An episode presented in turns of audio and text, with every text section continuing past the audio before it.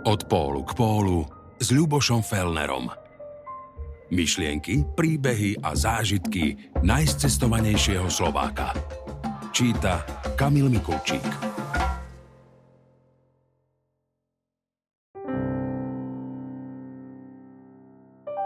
Najúspešnejší Európan.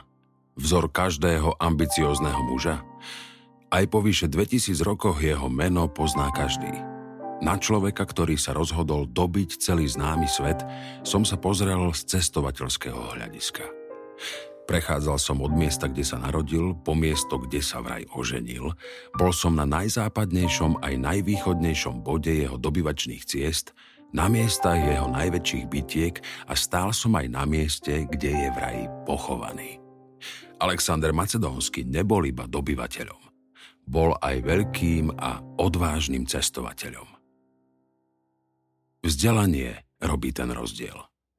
Ak rozmýšľate, či zaplatiť deťom drahú a dobrú školu, Alexander je dôkazom, že sa to oplatí. Jeho otec, Filip II, angažoval pre svojho malého syna učiteľa, ktorého meno poznáte. Bol to Aristoteles. Múdri muži nemajú názory väčšiny a Aristoteles dodal Alexandrovi filozofické základy pre jeho ťaženie. Samozrejme vzdelanie bez prostriedkov, odvahy riskovať a konec koncov bez ambícií vyhrať sa nemusí vždy rentovať. Čím som starší, tým viac vidím, že nie vždy všetko úplne platí, ale v tomto prípade sa najlepšie vzdelanie sveta osvedčilo. Výnimočné vzdelanie a odvaha riskovať sú aj dnes základom úspechu v živote. Alexander sa stal prvým Európanom, ktorý založil ríšu, ktorá sa tiahla od stredozemného mora cez celý dovtedy známy svet až po Indiu.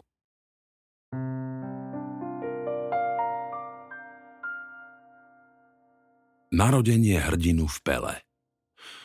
O Alexandrovi sa toho vie veľmi veľa, dokonca sa presne vie, kedy sa narodil – Bohovia totiž upriamili pozornosť na Alexandrovo narodenie prírodným fenoménom, ktorý vieme identifikovať.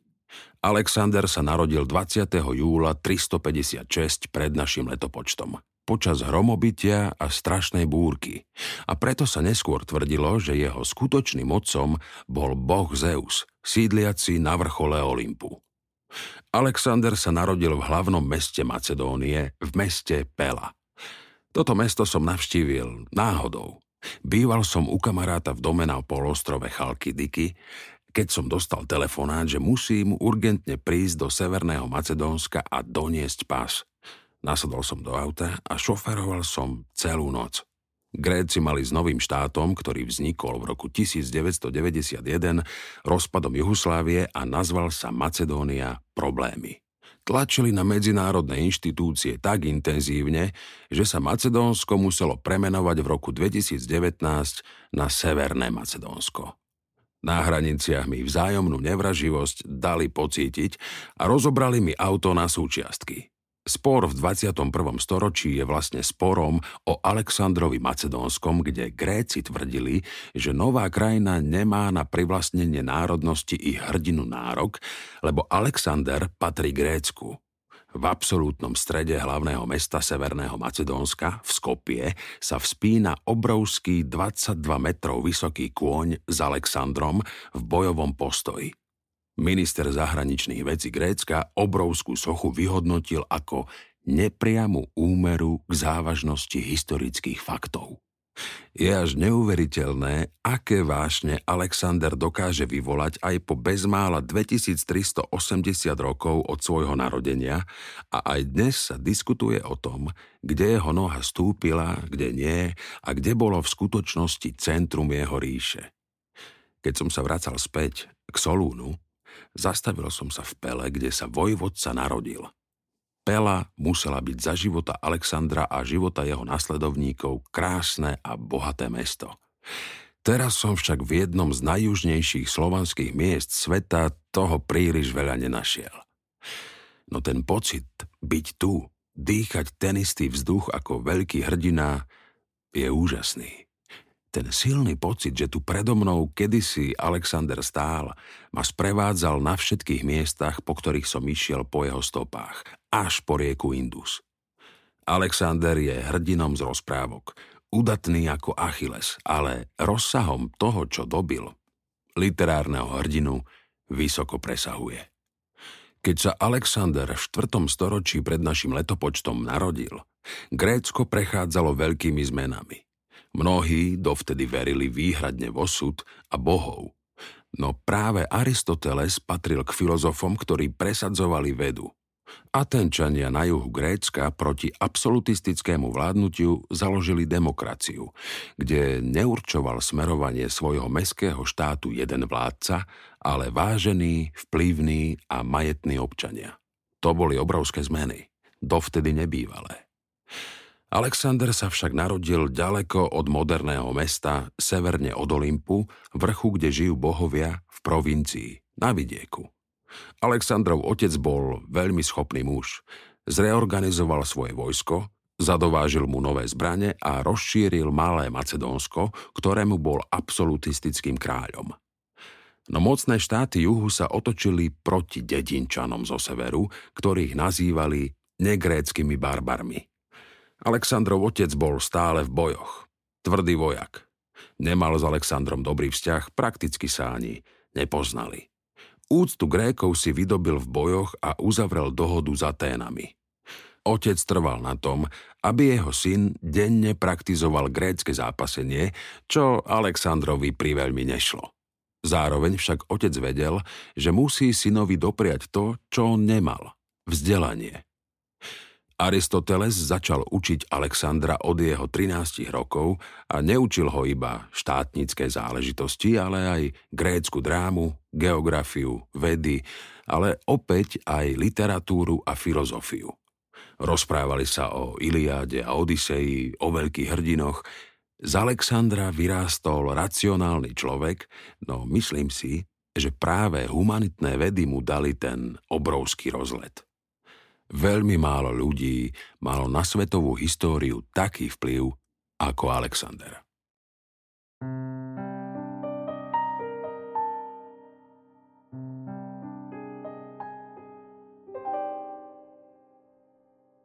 Rozhoduje o úspechu povaha.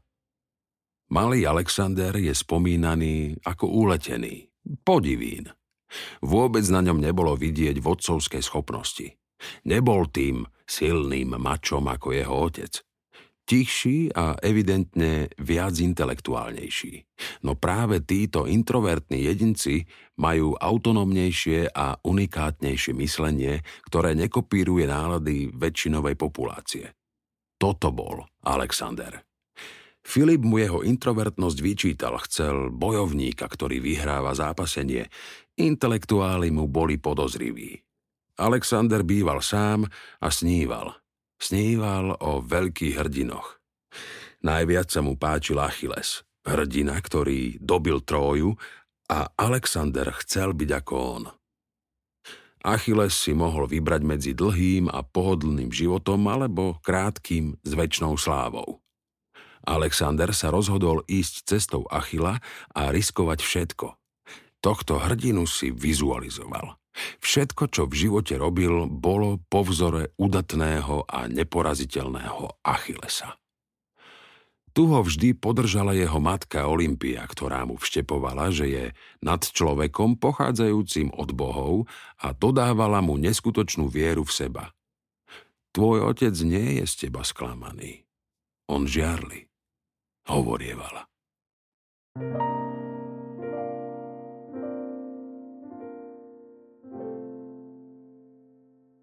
Mladý človek nevie, že sa to nedá a preto to urobí.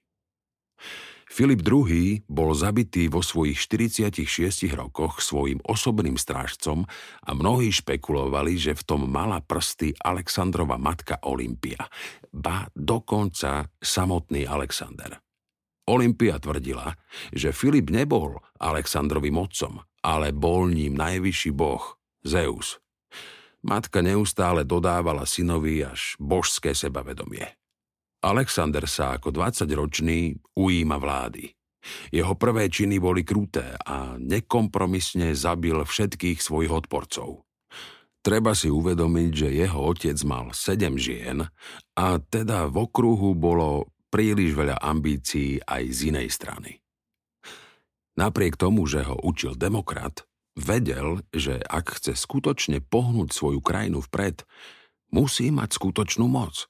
Grécko bolo malým územím s rozdrobenými štátikmi a keď sa Atény dozvedeli, že Filip je mŕtvy, vzopreli sa Macedónii. Atény si netreba idealizovať. Vtedy malý Alexander vyrazil na juh na Téby a nemilosrdne ich zničil.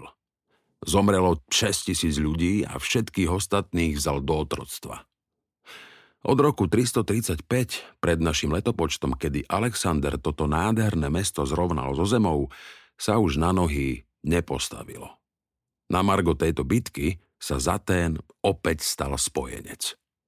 Grécko malo na východe ohromného nepriateľa menom Perzia. Peržania sa tlačili do Európy a zdalo sa, že nie je šance ubrániť sa.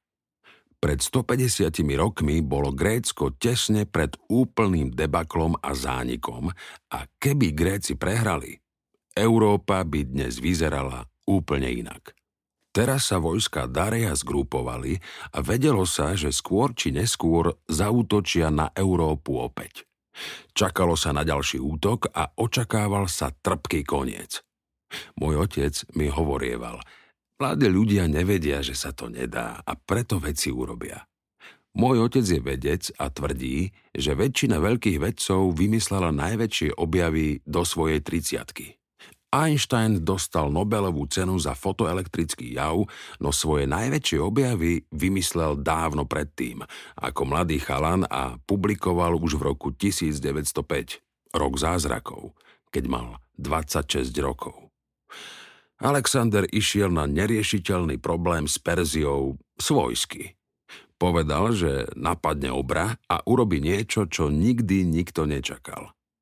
Niečo také, ako keby Slovensko napadlo Rúsko.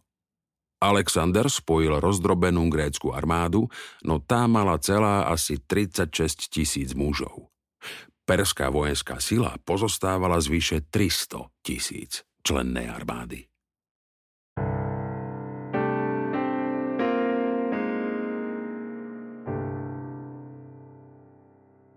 Gordický úzol. Alexander vsadil do tohto boja všetko. Úplne všetko. Ako keď v rulete vsadíte celý svoj majetok na jedno jediné číslo. Loďami sa preplavili cez Dardanely do Malej Ázie do dnešného Turecka. Jednotlivé šíky viedli hlavne jeho druhovia, ktorí s ním študovali na internátnej škole pod Aristotelovým vedením. Misia bola jasná oslobodiť grécke kolónie od perskej nadvlády. Prvá cesta viedla do Tróje, základného dejiska Iliády a Odisei. Achilles bol jeho najväčším hrdinom od detstva a teraz stojí v jeho meste. Vyzliekol sa do naha, natrel sa olejom a bežal sa pokloniť svojmu hrdinovi. Alexander tu uspel. Priniesol dary a na oplátku si vzal časť Achillovej slávy. Efes bol jedným z najznámejších miest staroveku vďaka obrovskému chrámu bohyne Artemis, ktorý patril medzi sedem divov starovekého sveta. Perský dvor podcenil malého nájazdníka Alexandra a nevyslal proti nemu svoje vojsko, ale poslal iba platených žoldnierov. Aj keď bolo žoldnierov viac, Alexander vyhral – Mal dobrú taktiku nie len v boji. Sľúbil mestám, že ak sa vzdajú bez boja, zabezpečí im demokraciu podľa vzoru Atén. Ako vidíte, ilúzia samostatného riadenia svojich vecí mátala obyvateľov už pred 2350 rokmi. Perzia siahla naprieč troma kontinentami od Egypta, Grécka cez hory Hindukúšu až po Indiu po koniec známeho sveta. Bola to obrovská rozloha a Grécko bolo na konci ríše. Grécké kolónie na brehoch Stredozemného mora vítali Alexandra ako osloboditeľa. Prišla zima a Alexander sa rozhodol prečkať ju vo vnútrozemí v meste Gordion vo Frígii. Tu v chráme objavil kráľovský voz, na ktorom bol známy Gordický úzol. Hovorilo sa, že kto rozviaže tento úzol, dobije celú Áziu. Neuveriteľne náročne pozavezovaný úzol bez zjavného začiatku a konca nebolo možné rozuzliť. No Alexander nezaváhal. Vytiahol meč a úzol rozsekol. Je zrejmé, že toto je legenda, ale zároveň išlo o skvelú propagandu. Frázu rozťať gordický úzol používame do dnešných dní, keď sa snažíme vyriešiť neriešiteľný problém.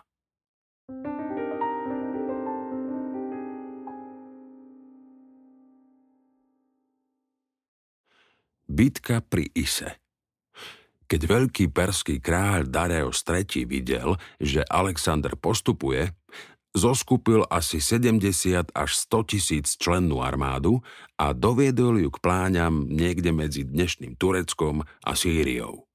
Tá bitka sa volala Bitka pri Ise a odohrala sa v peknom roku 333 pred našim letopočtom. Na jar o 2328 rokov neskôr sme tadialto prechádzali my, mladí nadšení Slováci, ktorí sme sa prestrihali železnou oponou a iba pred chvíľou sa nám otvoril svet. Drkotali sme sa našou neklimatizovanou karosou, všetko jedlo sme mali nabalené z domu. Po príchode do Ázie sme sa ako Alexander zastavili najprv v Tróji. No keď sme teraz prechádzali do Antakie cez rieky Pinarus a Pajas, zatajili sme dých. Práve tu sa odohrala bitka pri Ise, jedna z najvýznamnejších bitiek staroveku. Alexander bol vojenský génius a miesto vybral tak, že Peržania nevedeli využiť svoju 2,5 až trojnásobnú prevahu. Vyhráme alebo zahynieme. Ústup nie je možný, zneli mi v ušiach Alexandrove slova. Tu to bolo, tu okolo. Pozeráme z okien staručkého autobusu, ale nič, absolútne žiadne historické známky nenachádzame. Nebuďte oslepení luxusom a veľkoleposťou našich nepriateľov, kričal Alexander smerom k svojmu vojsku. Podceňujú nás a to je naša výhoda. Toto nie je poprvý raz, čo bojujeme proti presile. Vyhráme! Priznám sa na Alexandra a tieto slová som myslel ešte mnoho ráz vo svojom biznisovom živote, keď som išiel doslova z nuly a vždy mal pred sebou o mnoho silnejšieho protivníka. Alexander bol v mnohom veľkým vzorom pre viacerých z nás. Bitku príse si vychutnávam neskôr v Istanbulskom múzeu, kde sa na tzv. Alexandrovom sarkofágu zachovalo jej vyobrazenie. Peržania mali početnú prevahu, ale relief ukazuje Alexandrovú silu, ktorou bola jeho kavaléria a on cvála na jej čele na svojom čiernom koni Bukefalovi. Alexander konal absolútne nevypočítateľne a vrhol sa do boja proti o mnoho silnejšiemu a vo všetkých smeroch mocnejšiemu súperovi doslova na istú smrť. Zautočil priamo do centra perského vojska. Zautočil na ten najsilnejší bod.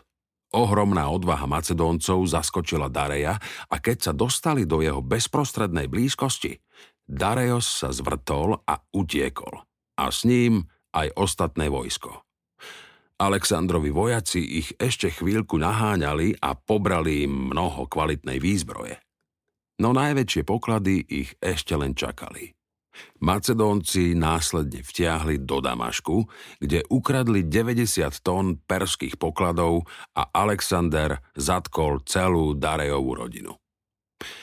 Plavili sme sa aj na jediný sírsky ostrov, Arvat, kam sa plavil aj samotný Alexander. Zdalo sa mi, že sme tu boli od Alexandrových čias jediní turisti. Lebo domáci sa tak tešili, spievali a tancovali na malelinkej lodičke a tá doslova skackala Sýria po vlnách Levant bezpečnou, kultivovanou a sekulárnou krajinou a pripadala mi rozvinutejšia než jej susedia. Dnes, po dlhoročnej občianskej vojne, ide o krajinu v absolútnom rozklade. Toto je pre mňa veľmi smutné. Cestu cez Latakiu do Damašku si každopádne pamätám veľmi dobre. S tou karosou sme ani len nešli o moc rýchlejšie než kedysi Macedónci. No všetci sme mali rozžiarené oči a boli sme nadšení. Spali sme vtedy v stanoch, tak ako Aleksandrovo vojsko. Tá cestovateľská doba sa už vrátiť nedá. Teraz by takto už nikto necestoval. 24-dňová cesta stála 278 eur vrátane dopravy a ubytovania. Na tri týždne sme mali každý vreckové okolo 100 eur. To bolo všetko, čo sa mi za rok v nemocnici na bratislavských kramároch z môjho extrémne nízkeho lekárskeho platu podarilo ušetriť. Necítil som sa chudobný. Naopak, cítil som sa veľký a neohrozený ako Alexander.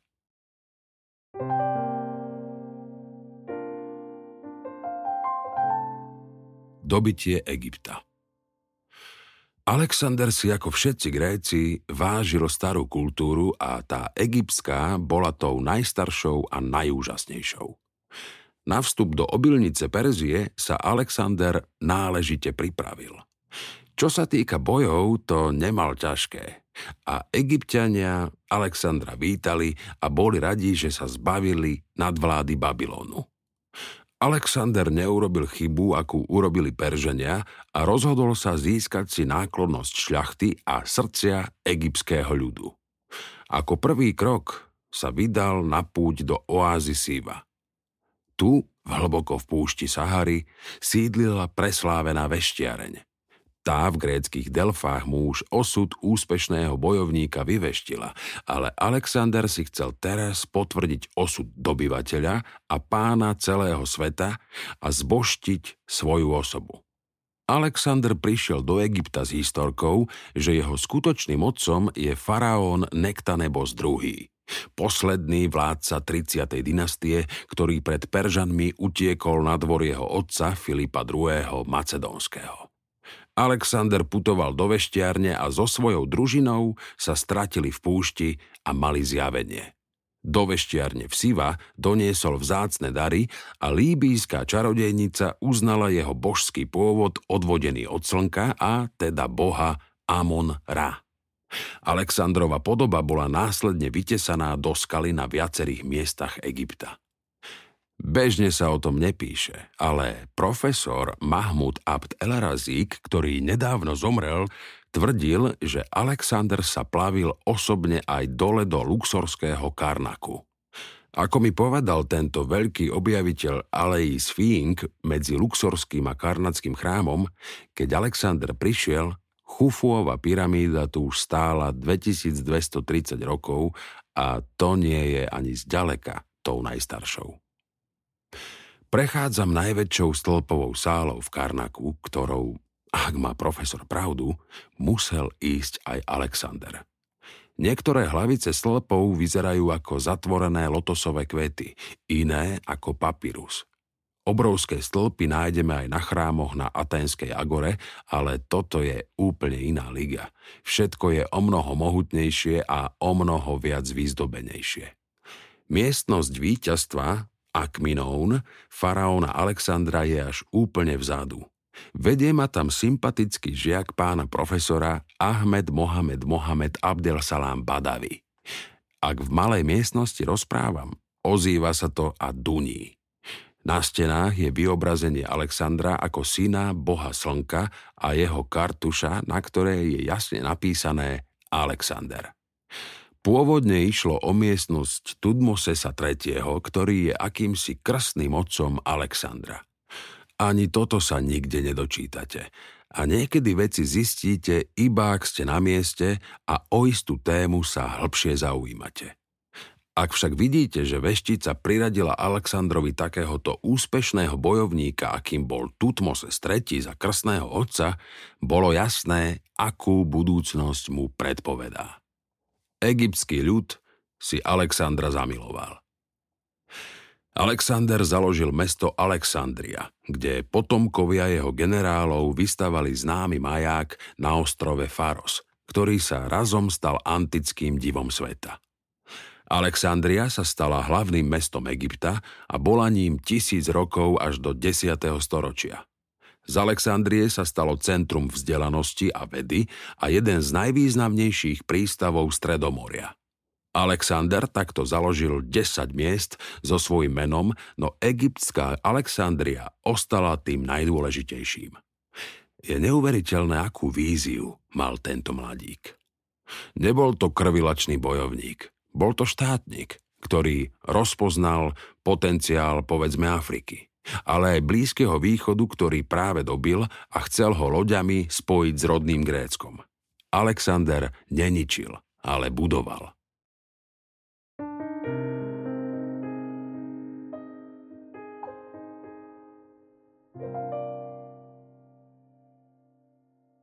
Pri Gaugamele sa so mnou odtrhol výťah.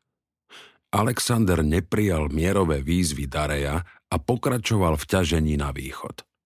Prekročil rieku Eufrat a prechádzal Mezopotámiou, bývalou Asýrskou ríšou. Našu karosu na jar 1995 rieka Eufrat zastavila. No na jar roku 2012 letím do irackého Kurdistanu aby som si pozrel miesto ďalšieho Aleksandrovho boiska. Prichádzam k rieke Tigris, ktorá vraj vznikla tak, že boh Enki ejakuloval.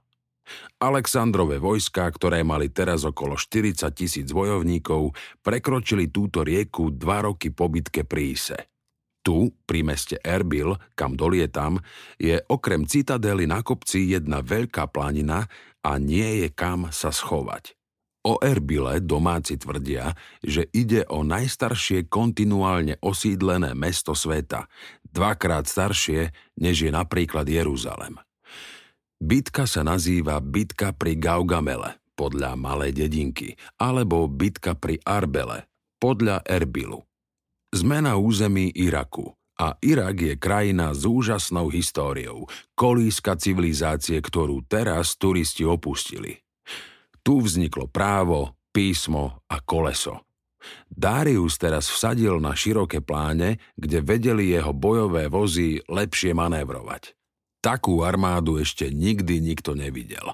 Bola o mnoho väčšia než pri Ise a vojsko sa ťahalo do dĺžky vyše 5 kilometrov. Keď to videli Aleksandrovi kumpáni, tak sa začali pýtať, o čo Aleksandrovi ide. Veď Darajos ti slúbil pôdu a obrovské bohatstvo však. Čo ti vlastne slúbil? Slúbil mi polovicu jeho nekonečnej ríše a ruku svojej céry statéry za ženu, odpovedal Alexander. Keby som bol Alexander, tak to určite príjmem, vyhlásil udatný vojak, najdôležitejší Alexandrov generál Parmenion. A tu Alexander vraj vyslovil ďalšiu pamätnú vetu. A aj by som to prijal, keby som bol Parmenion. Ale ja som Alexander, ostalo nedopovedané, ale jasné. Oboji bolo rozhodnuté.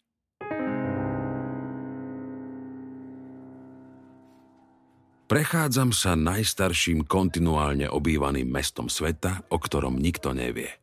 Videl som fotografie citadely, keď bol pod ňou voľný, nezastávaný priestor. Erbil mal vtedy 40 tisíc obyvateľov. Teraz je neoficiálne číslo bezmála 2 milióny. Prechádzam sa bazárom už asi 7 krát a neviem sa vynadívať. Pozerám sa, či tu Aleksandrovi vojaci nezanechali nejakých potomkov, no blond vlasy som nezbadal. Cesty sa točia, Obchodíky sú preplnené tovarom a uličky ľuďmi.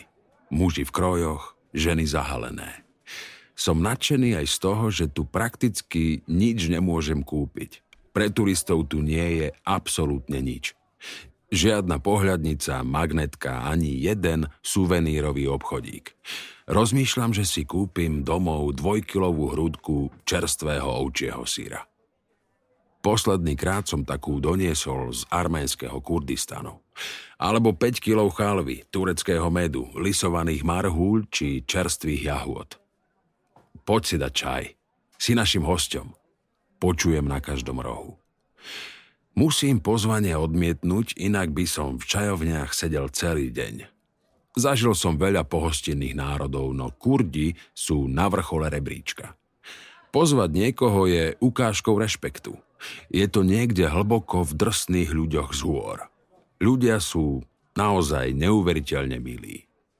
toto, že sú tí obávaní banditi. Na ulici je zmenáreň. Drevený stôl s dvojitým preskleným dnom. Pod sklom sú 20 cm hrubé zväzky bankoviek. Na stole sú hrubšie zväzky, tie, čo sa nezmestili dole. Iba v tom jednom zväzku dolárov môže byť 20 tisíc a tých zväzkov je v stolíku plno. Ako dlho by takýto voľne postavený stolček vydržal v Bratislave, či nebodaj v Taliansku? Zážitkov je veľa. Spomínal som vám, ako sme v Erbile odtrhli hotelový výťah. Písal sa rok 331 pred našim letopočtom a Dareios III mal okrem 200 bojových vozov, kde bol každý ťahaný štyrmi koňmi, aj bojové slony. Bol tu výber tých najlepších vojakov z celej ríše. Darejovi vojaci dlho upravovali terén a vyhladili ho. Odstránili kamene, aby sa bojovým vozom dobre jazdilo.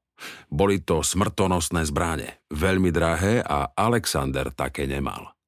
Generáli a hlavne ten najstarší a najskúsenejší Parmenion radil Alexandrovi zautočiť v noci a hoci ako inak získať aspoň akú takú výhodu proti jasnej presile a lepšie vyzbrojenej armáde. No Alexander chcel čestný boj a rozhodol sa ísť do boja za dňa. Výťazstvo neukradnem, vyhlásil. A hneď bolo jasné, prečo.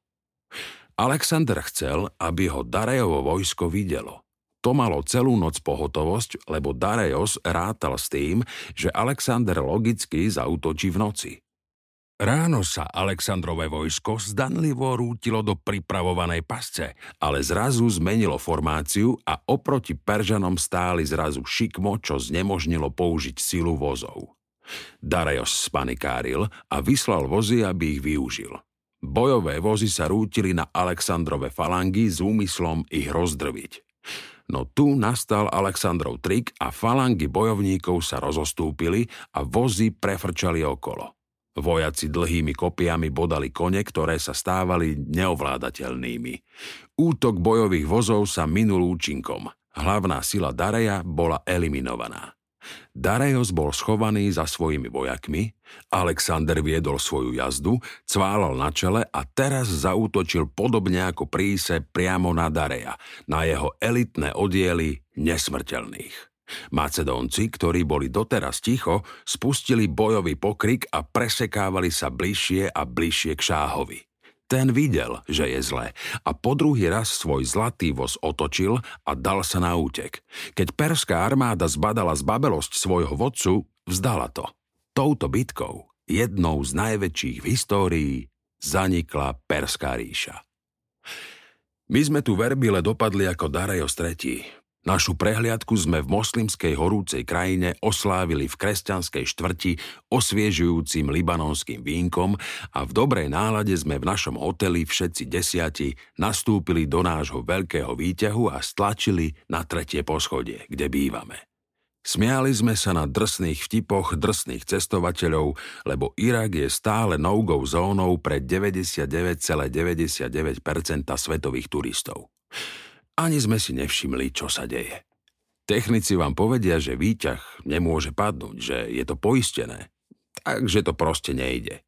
No tu po pár sekundách zrazu nastal strašlivý škripot. Výťah sa začal celý triasť a potom báč, padali sme dole.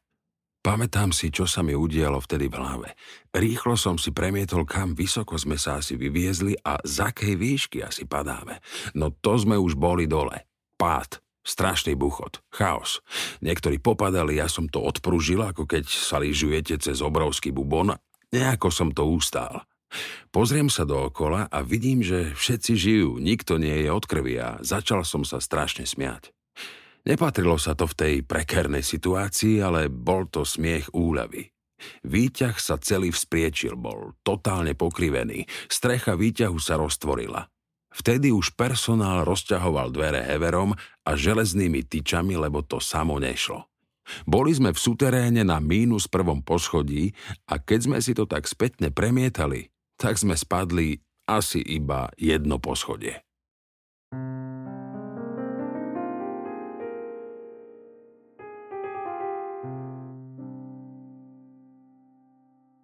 dobitie Perzie. Perzia bola najmocnejšia ríša danej doby. Alexander teraz nemusel veľké mesta obliehať, ale oni sami otvárali brány. Babylon, Súsi alebo Ekbatana vítali veľkého vojvodcu. Prosím, vstúp a zober si naše poklady. Babylon bol úžasný. Bolo to mesto, kde stál Darejov trón. No pravé hlavné mesto bolo ešte ďalej. Bol to Perzepolis, Prvýkrát som tu stál v roku 1996. Išiel som vtedy stopom z Indie. Na schodoch palácu Apadana som obdivoval reliefy 28 národností, ktoré patrili pod ohromnú Perskú ríšu. Medzi nimi Sýrčania, Egyptiania, Babylončania, Arméni, Indovia, Gréci, Arabi, vyobrazení ako na oslavu Nového roka Novrús, koná sa v deň mojich narodenín nesú dary perskému panovníkovi. Peržania boli múdri vládcovia a zaviedli politický kódex, ktorý dovoľoval spolužitie mnohých národností v miery. Alexander sa tu nezachoval zrovna ako kultivovaný človek a Persepolis vypálil. Jedna z teórií hovorí, že preto, aby pomstil vypálenie Atén. Ja si myslím niečo iné. Alexander taký hlúpy nebol. Inak v roku 1996 sa Slováci báli chodiť do Neapola. Hovorilo sa, že tu ukradnú každú Slovenku. To bolo jasné na 100%, tak ako to, že cestovatelia sú zodpovední za rozširovanie koronavírusu. Ísť vtedy do Iránu bolo ako dnes ísť na Mars. Ako mladý lekár som nemal žiadne peniaze. Bol som oblečený v chirurgickom oblečení, jedol som suchý chleba raz za deň, ale vstupné do Perzepolisu som zaplatil. Vtedy to bolo málo, ale pre mňa veľa. Ja som však chcel vidieť mesto, ktoré dobil Alexander a týmto spečatil pád Perzie. Perzepolis bolo mesto, ktoré mali celé tie roky Alexandrovi vojaci pred očami ako cieľ ich cesty. Dobiť Perzepolis a pomstiť napadnutie Aten Peržanmi, to bol celý čas Alexandrov marketing smerom k jeho vojsku. No teraz, keď už bol tu, sa mu otočiť nechcelo. Alexander hľadal zámienku za zámienkou, prečo pokračovať v ťažení do neznáma naďalej. Povedal, že chce chytiť a zabiť Dareja.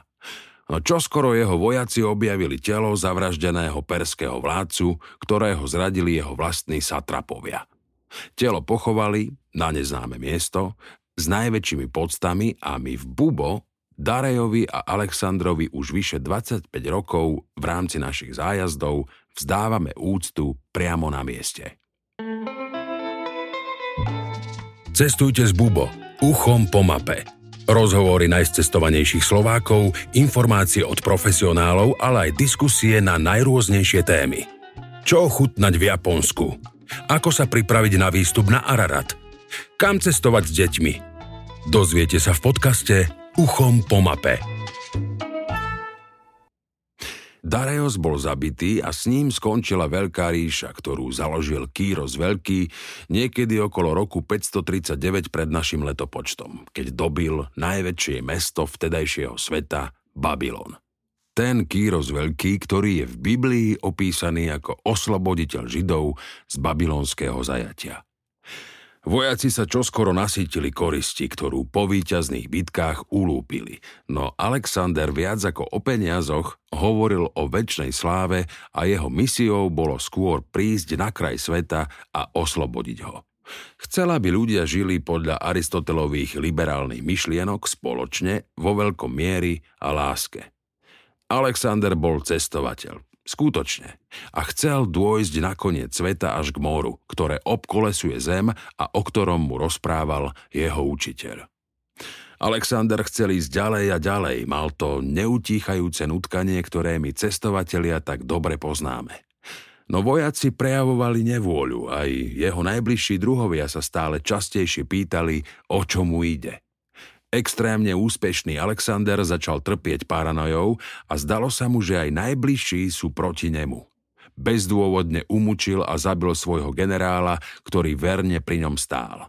Bol to jeho priateľ z detstva a previnil sa iba tým, že sa pýtal, kedy toto ťaženie skončí. Keď zabil syna, poslal do Ekbatany vražedné komando, aby zabili aj otca, Parmeniona. To boli tvrdé pravidlá doby. Zároveň jasný signál pre ostatných, aby sa nepýtali.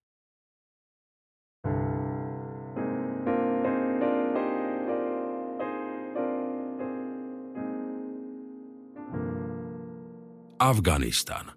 Ľahko sa do neho vstupuje, no ťažko vychádza. Alexander vstúpil do dnešného Afganistanu, založil mesto Alexandria Ariana, dnešný Herát. Prechádzam sa Herátom. Je celý rozbombardovaný a obrovské minarety sú nahnuté a zdá sa mi, že na mňa padnú.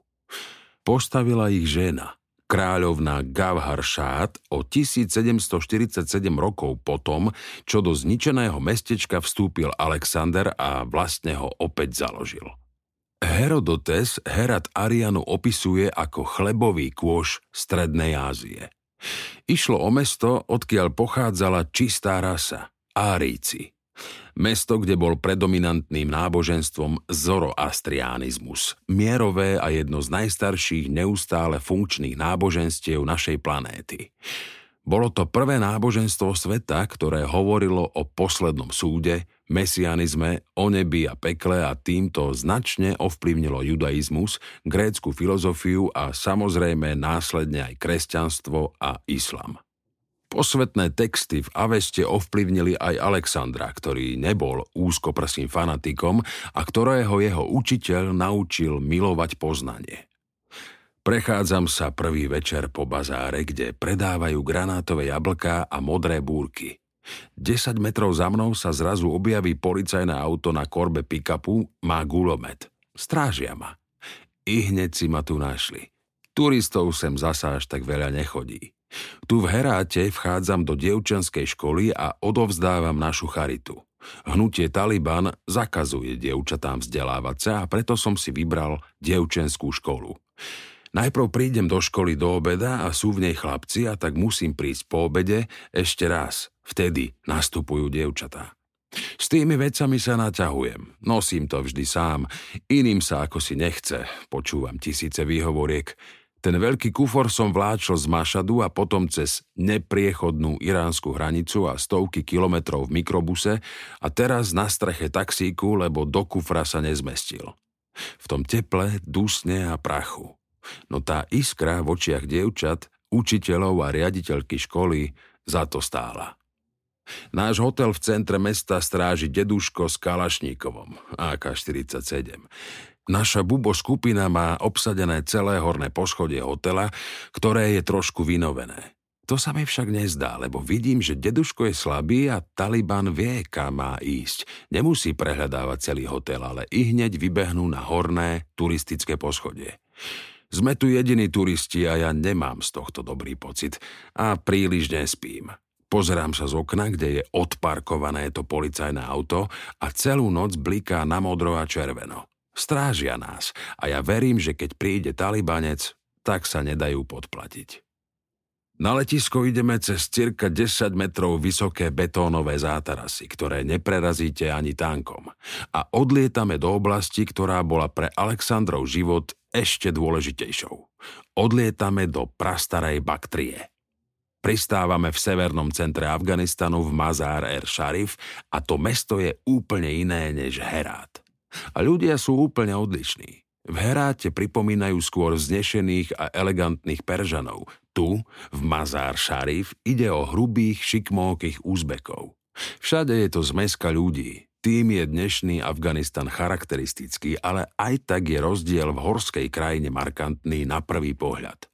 Tu v centre Mazár e Sharif je vraj pochovaný prorok Ali a preto je tunajšia mešita tak známa. Holuby, ktoré tu krmia pri východe slnka, pôsobia veľmi mierumilovne, no to je žiaľ v dnešnom Afganistane iba preľud.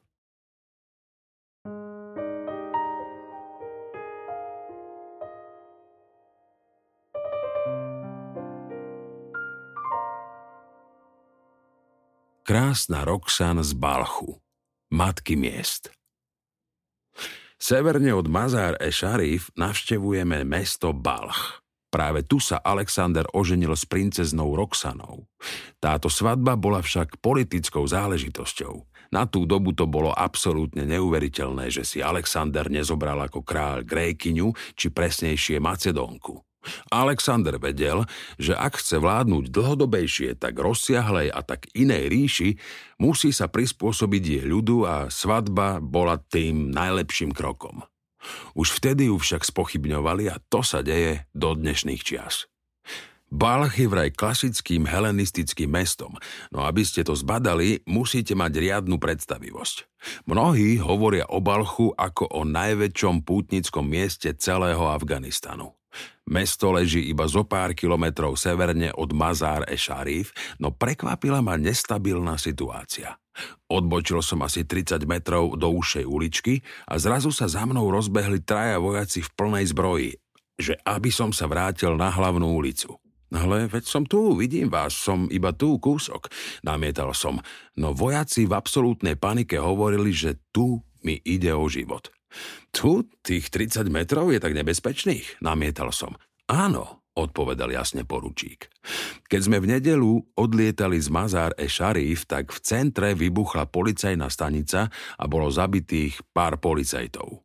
Tá situácia tu nie je naozaj dobrá ani dnes. Každopádne vo vykopávkach v Balchu trávime dosť času a prechádzame ich hore-dole. Balch bol historickým centrom Chorasánu, známeho najlepším šafránom sveta, centrom buddhizmu a zoroastrianizmu, dvoch mierových náboženstiev.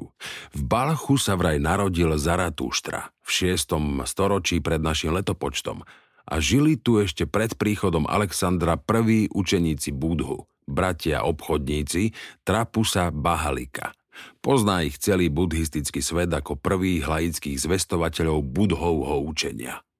Aj známy Bamian a jeho sochy, zničené Talibanom, patrili baktrískej ríši a teda pod vládu Balchu.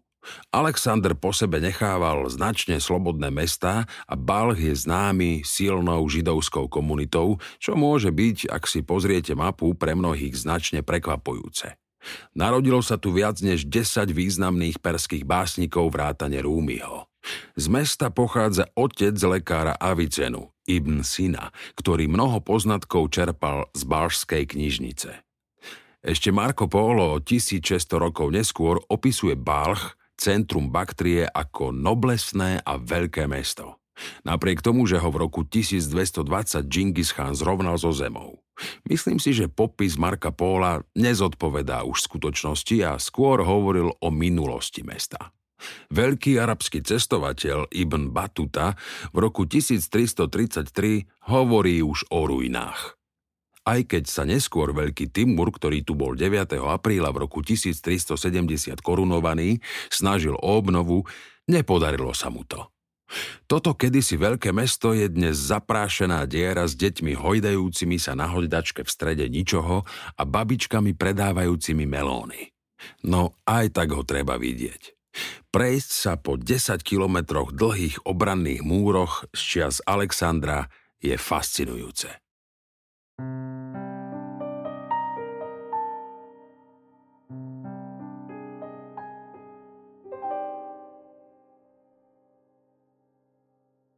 Cez Amu Dariu a Sir Dariu do pekla. Alexander pokračoval dokonca ešte ďalej za hranice dnešného Afganistanu. Prekročil rieku Oxus, Amudaria a vstúpil z Afganistanu do dnešného Tadžikistanu, respektíve v danej dobe z Baktrie sa dostal postupne do Sogdie.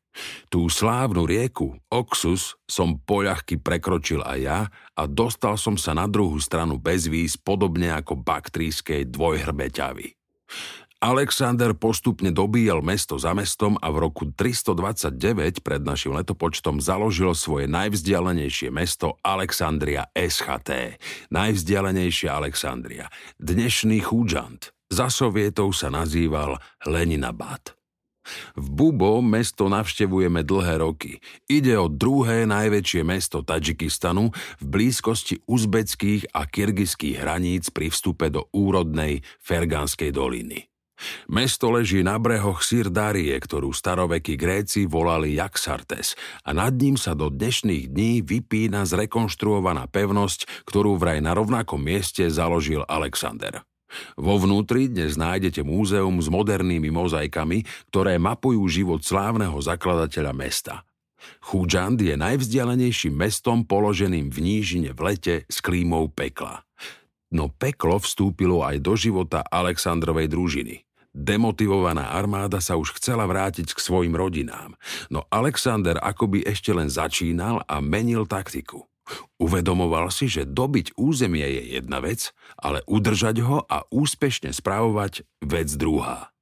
Chcel domorodcom ukázať, že je skutočne perským kráľom so všetkými zvykmi. Začal sa obliekať ako Peržan a začal vyžadovať boskávanie rúk aj od svojich najbližších ľudí.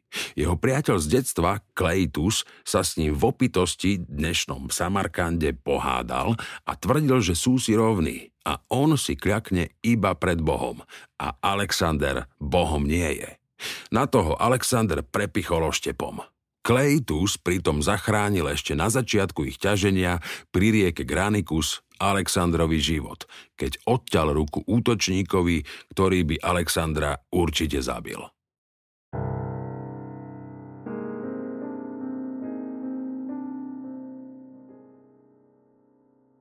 Bukefalos Keď mal Alexander 10 rokov, daroval mu jeho otec koňa – Filip II bol bojovník a chcel mať zo syna bojovníka tiež, na čo Alexander v mladosti príliš nevyzeral. Filip II si niekedy v roku 346 pred našim letopočtom na trhu vyberal koňa a zrazu zazrel jedného nádherného. No, každý sa ho bál, ani najlepší jazdci nevedeli na ňom jazdiť. Legenda hovorí, že Alexander poprosil otca, aby to mohol vyskúšať on – Otočil koňa proti slnku, aby nevidel svoj tieň a takto ho skrotil. Filip bol poprvý raz zo syna nadšený. Ho, synu, pozrime sa na teba, hľadaj kráľovstvo, ktoré sa ti rovná a je ťa hodné, lebo Macedónia je pre teba malá. Bukefalos naozaj predsválal s Alexandrom celý svet. Nikto iný na obrovskom čiernom koni s obrovskou hlavou, veľkou ako vôľ, vraj cválať nevedel. Stojím pri krásnom smaragdovom jazere na južnom okraji Fánskych hôr.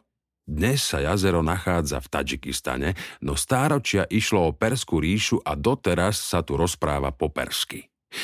Niekde odtiaľ to pochádzajú vraj indoeurópania – v tomto jazere sa vraj Bukefalos utopil.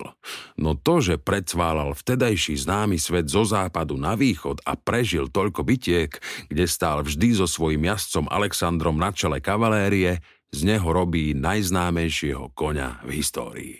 No, veď dobre, možno Pejko je na Slovensku ešte známejší. Alexander Baktrísku a Sogdianskú ríšu porazil vo viacerých bitkách, no gerilové partizánske boje pokračovali naďalej a Alexandra otravovali. Hlavne divokí Sogdiania mu kládli nevýdaný odpor. Treba si uvedomiť, že 93% Tadžikistanu dnes tvoria hory. Tá krajina sa podobne ako Afganistan dobiť úplne nedá. Prichádzame k prekrásnemu ľadovcovému jazeru Iskanderkul. Iskander je perská výslovnosť mena Alexander. Kul znamená jazero ktoré leží v nadmorskej výške 2195 metrov vo Fánskych vrchoch na severných svahoch pohoria Hisar. Až sem naháňal slávny panovník Alexander lokálneho vládcu a partizána z Pitamena a sem mu doniesla jeho hlavu z Pitamenova milenka. No tu v jazere sa mu vraj Bukefalos utopil. Mal vyše 30 rokov.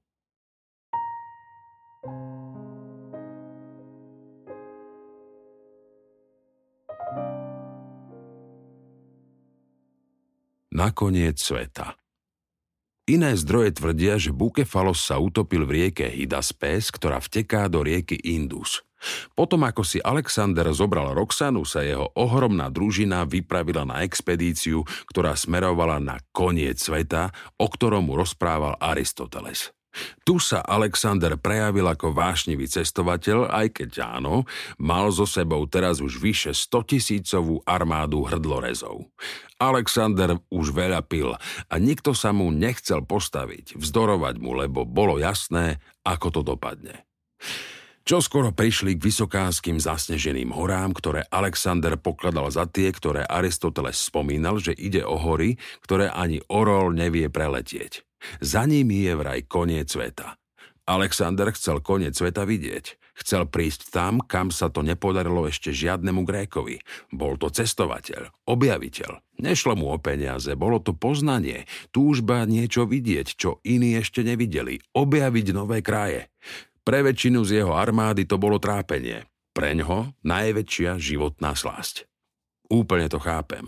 Na väčšinu mojich ciest, ktoré milujem, by som napríklad svoju ženu nikdy nedostal. Prechádzal som sa Hindukúšom zo severu vo Vachanskom koridore a potom na juhu, keď sme stúpali po Karakoram Highway.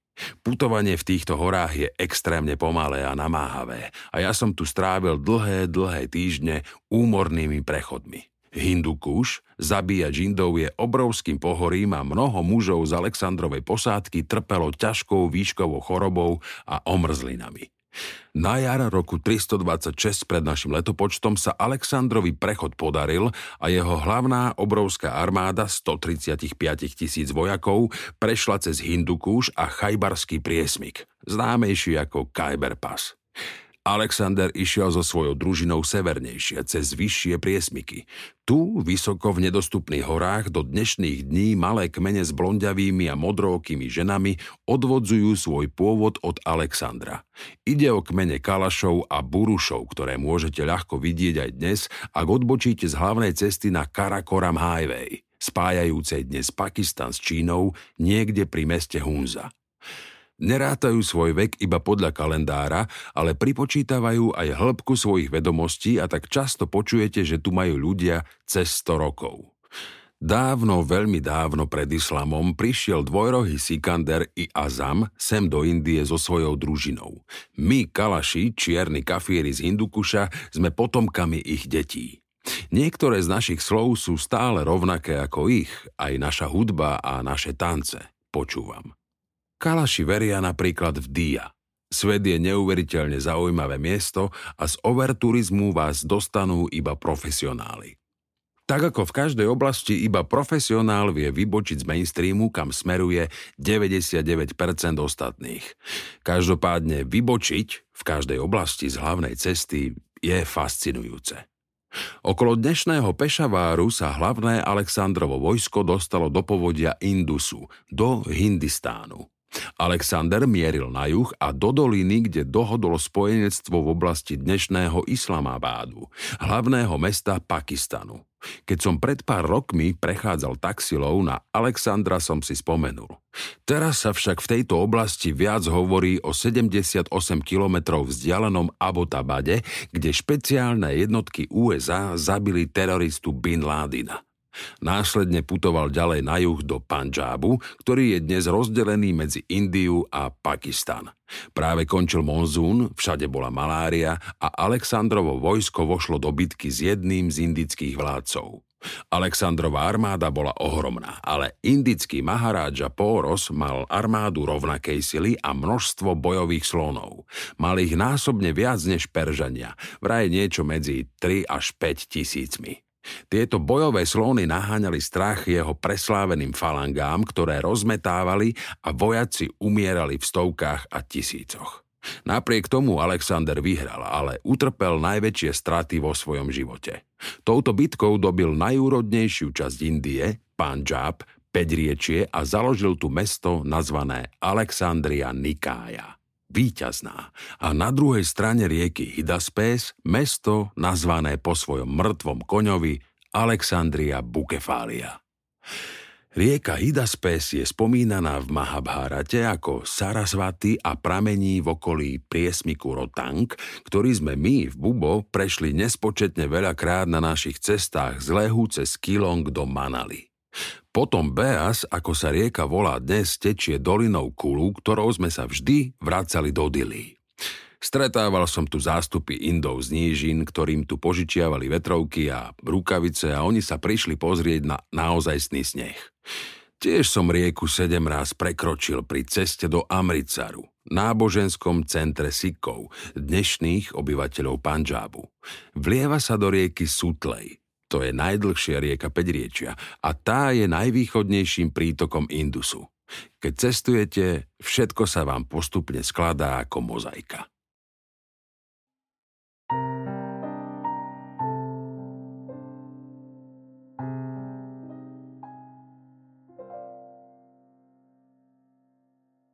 Peniaze nie sú všetko. To všetci vieme. Ešte tu máme aj zlato, diamanty a cenné papiere, ako hovorí aktuálny vtip.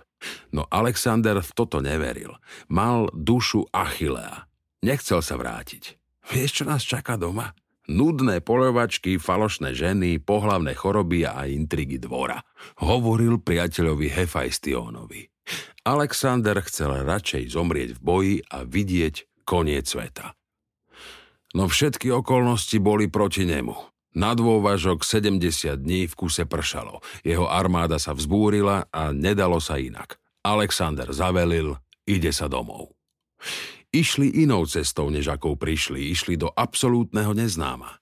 Alexander dal postaviť lode a splavovali Indus, rieku, na ktorej brehoch som strávil stovky hodín.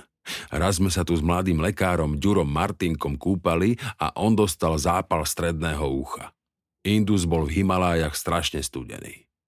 Pri meste Multán, 340 km juhozápadne od Lahauru, hlavného mesta pakistanského Panžábu s prekrásnymi stavbami od Šáha Džahána, staviteľa Taj Mahalu, si Alexander, sklamaný vývinom situácie, uvedomil, že sa musí vrátiť a vzdať svojho sna.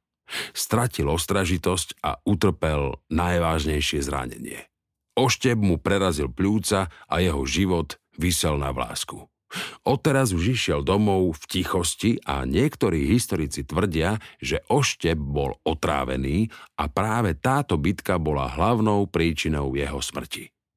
Cestou dole sa Indus rozširuje a vlieva do Indického oceánu a tak sa Alexander nakoniec dostal tam, kam chcel – k veľkému moru, ktoré sa rozprestiera okolo celého kontinentu na konci sveta – tak ako predpokladal Aristoteles. Cestou založil ešte niekoľko Alexandrií a dal okolo dnešného pakistanského Hyderabádu, cirka 160 km od Karáči, postaviť opevnenie. Časť výpravy sa plavila Arabským morom do Perského zálivu. Plavba rodáka z Kréty, admirála Nearcha, vstúpila do dejín. Alexander išiel pešo cez Gedróziu. Je to úmorná cesta, viem, išiel som ju stopom a vlakmi už v roku 1995 a bolo to hrozné. Kedy tam budeme, pýtal som sa ako mladý, neskúsený cestovateľ ostatných v kupe, keď sme prechádzali Balúčistánom. Nikto neodpovedal, no ja som vedel, že chodia týmto vlakom celkom pravidelne. Až potom jeden vysvetlil, že ak piesok zafúka kolejnice, môžeme tu ostať vysieť aj týždeň. Makrán je piesočná, absolútne nehostinná oblasť, známa divokými, neovládateľnými bojovými kmeňmi. Alexander putoval 60 dní, teda nocí, lebo vtedy nebola taká hrozná páľava. Táto cesta zdecimovala Alexandrovú armádu viac než všetky bitky a podpísala sa aj na jeho zdraví. Svoje vojenské ťaženie Alexander ukončil v marci roku 324 pred našim letopočtom v Súsach a rok na to zomrel.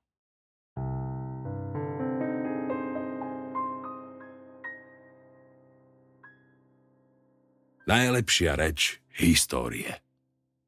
V súsach daroval Alexander svojim vojakom požadované veno, aby si mohli vziať 10 tisíc peržaniek a sám si vzal dve ženy, z toho jedna bola dcérou Dareja III. Alexander vymenoval veliteľa svojej jazdy, veľmi blízkeho priateľa a mnohí hovoria, že aj milenca Hefajstiona za vezíra. Nevyhlásil svojho jasného nástupcu, ale veci začal usporadovať tak, aby fungovali aj po ňom. Stále veľmi mladý človek bol zároveň veľmi múdry a neustále sa prispôsoboval novým okolnostiam. Teraz dovolil Alexander svojim macedónskym vojakom, súputníkom, ktorí s ním boli od počiatku, vrátiť sa domov. No oni to zrazu považovali za potupu a svoje nahradenie regrútmi z bývalej Perskej ríše. Nadávali mu, kričali na neho škaredé slová a znevažovali ho. Tu sa do histórie vpísal plamenný Alexandrov prejav, kde sa posledný krát ukázal ako veľký líder. Hovorí sa o najlepšej reči histórie. Ide o reč po vzbúre pri opise. Dnešné Turecko.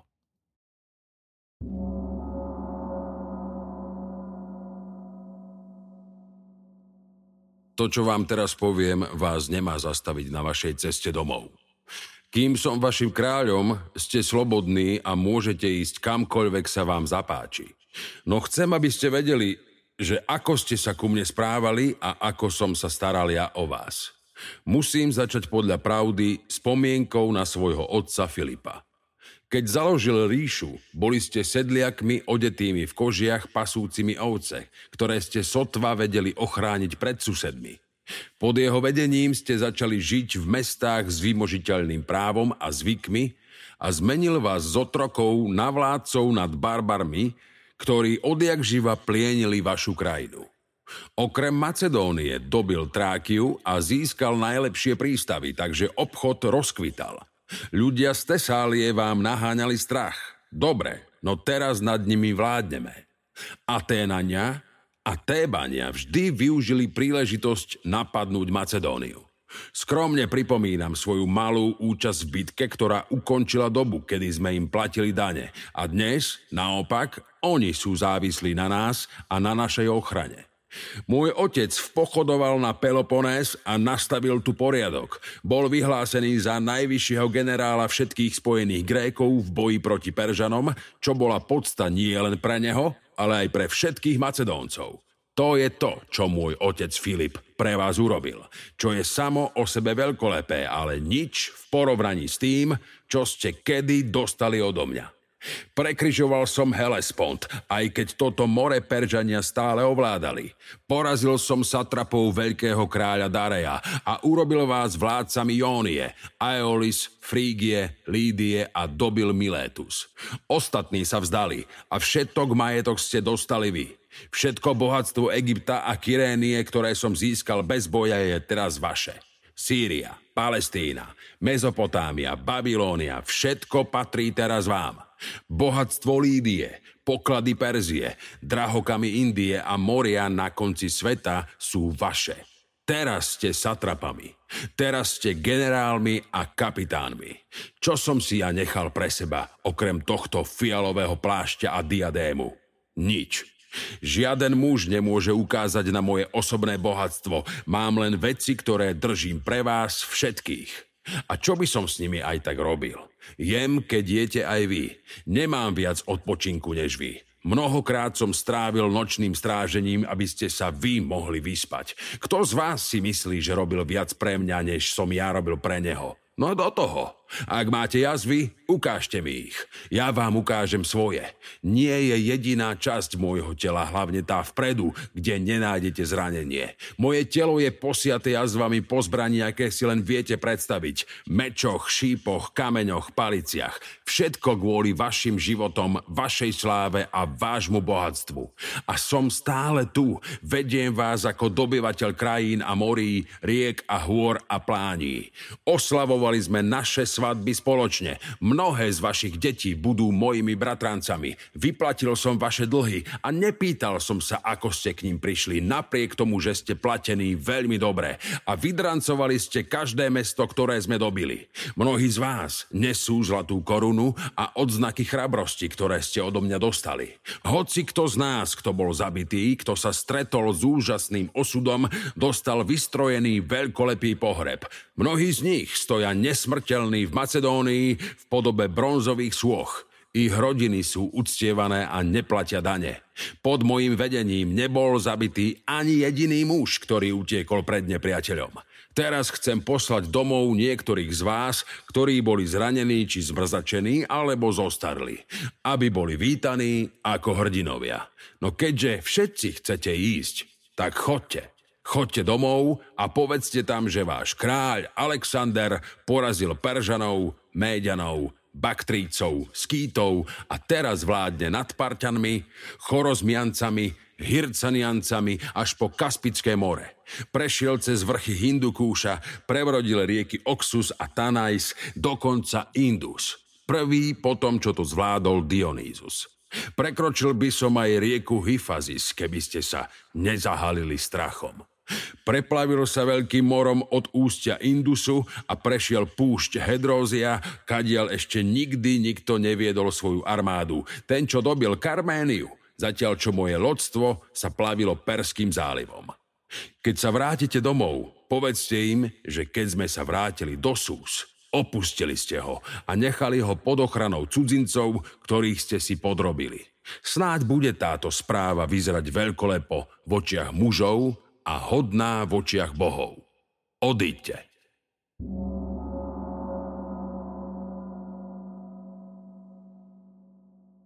Po tejto reči vojaci prosili Alexandra o odpustenie a nastal neuveriteľne dojemný zmier. Kde je pochovaný? Alexander sa vracal späť do Perzie, kde však po jednej z veľkých pitiek v roku 324 pred našim letopočtom v Ekbátane, dnešný Hamadán, zomiera najbližší Alexandrov druh Hefajstion. Alexander dal popraviť jeho lekára. Pár dní sa postil a následne dal vypraviť najveľkolepejší pohreb, aký si ľudstvo pamätalo. Hefajstion, generál v armáde Alexandra, mu bol vo všetkých ohľadoch najmilší. Ich priateľstvo prirovnávali k priateľstvu medzi Achilom a Patroklosom a aj oni navzájom sa takto videli. Hrdinovia, ktorým patrí svet. Smrť druha ho zlomila.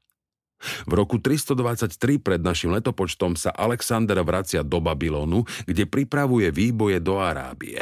10. júna 323 pred našim letopočtom vo veku 32 rokov však v Nabuchodonozorovom paláci zomiera. Ako príčina smrti sa hovorí o otrave vínom od prvej ženy Roxany cez maláriu po Julien Barého syndróm.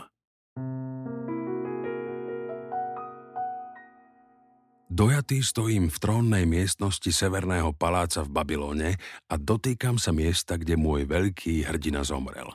Je 12. augusta 2021 a je strašne teplo. Babylon je miesto, kde sa neustále niečo dialo. Tu sa varili dejiny, tu sa rodila civilizácia.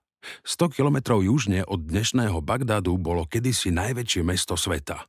Pochádzalo tiaľto Chamurapi, ktorý kodifikoval najznámejší zákonník.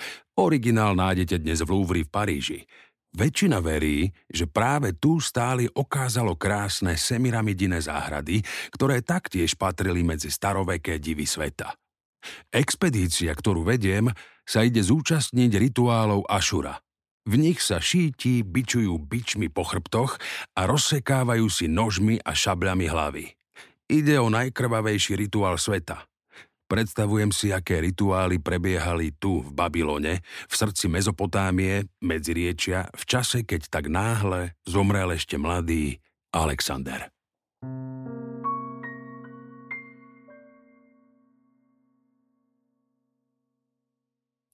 Mŕtvolu Alexandra Veľkého vložili do hlinenej nádoby plnej medu, vraj do skleneného sarkofágu a ten vložili do truhly z čistého zlata. Truhlu preniesli do jeho prvej Alexandrie, do tej najväčšej a najkrajšej. Trúhlu dnes neviete vidieť, ale väčšina vedcov sa zhoduje, že sa v egyptskej Alexandrii skutočne nachádza.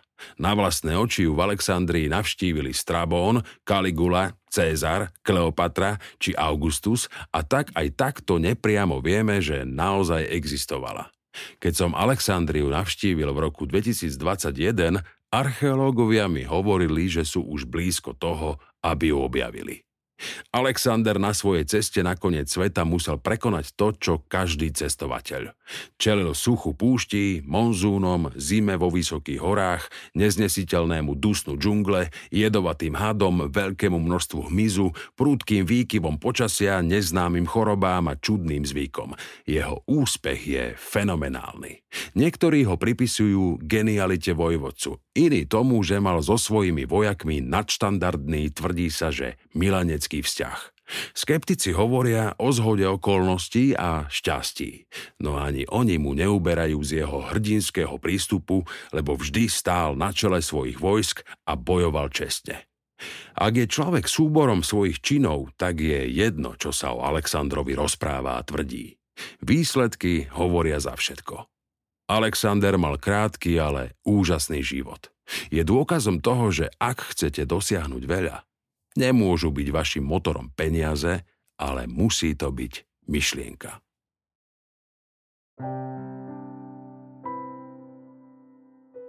Autor Ľuboš Felner. Číta Kamil Mikulčík.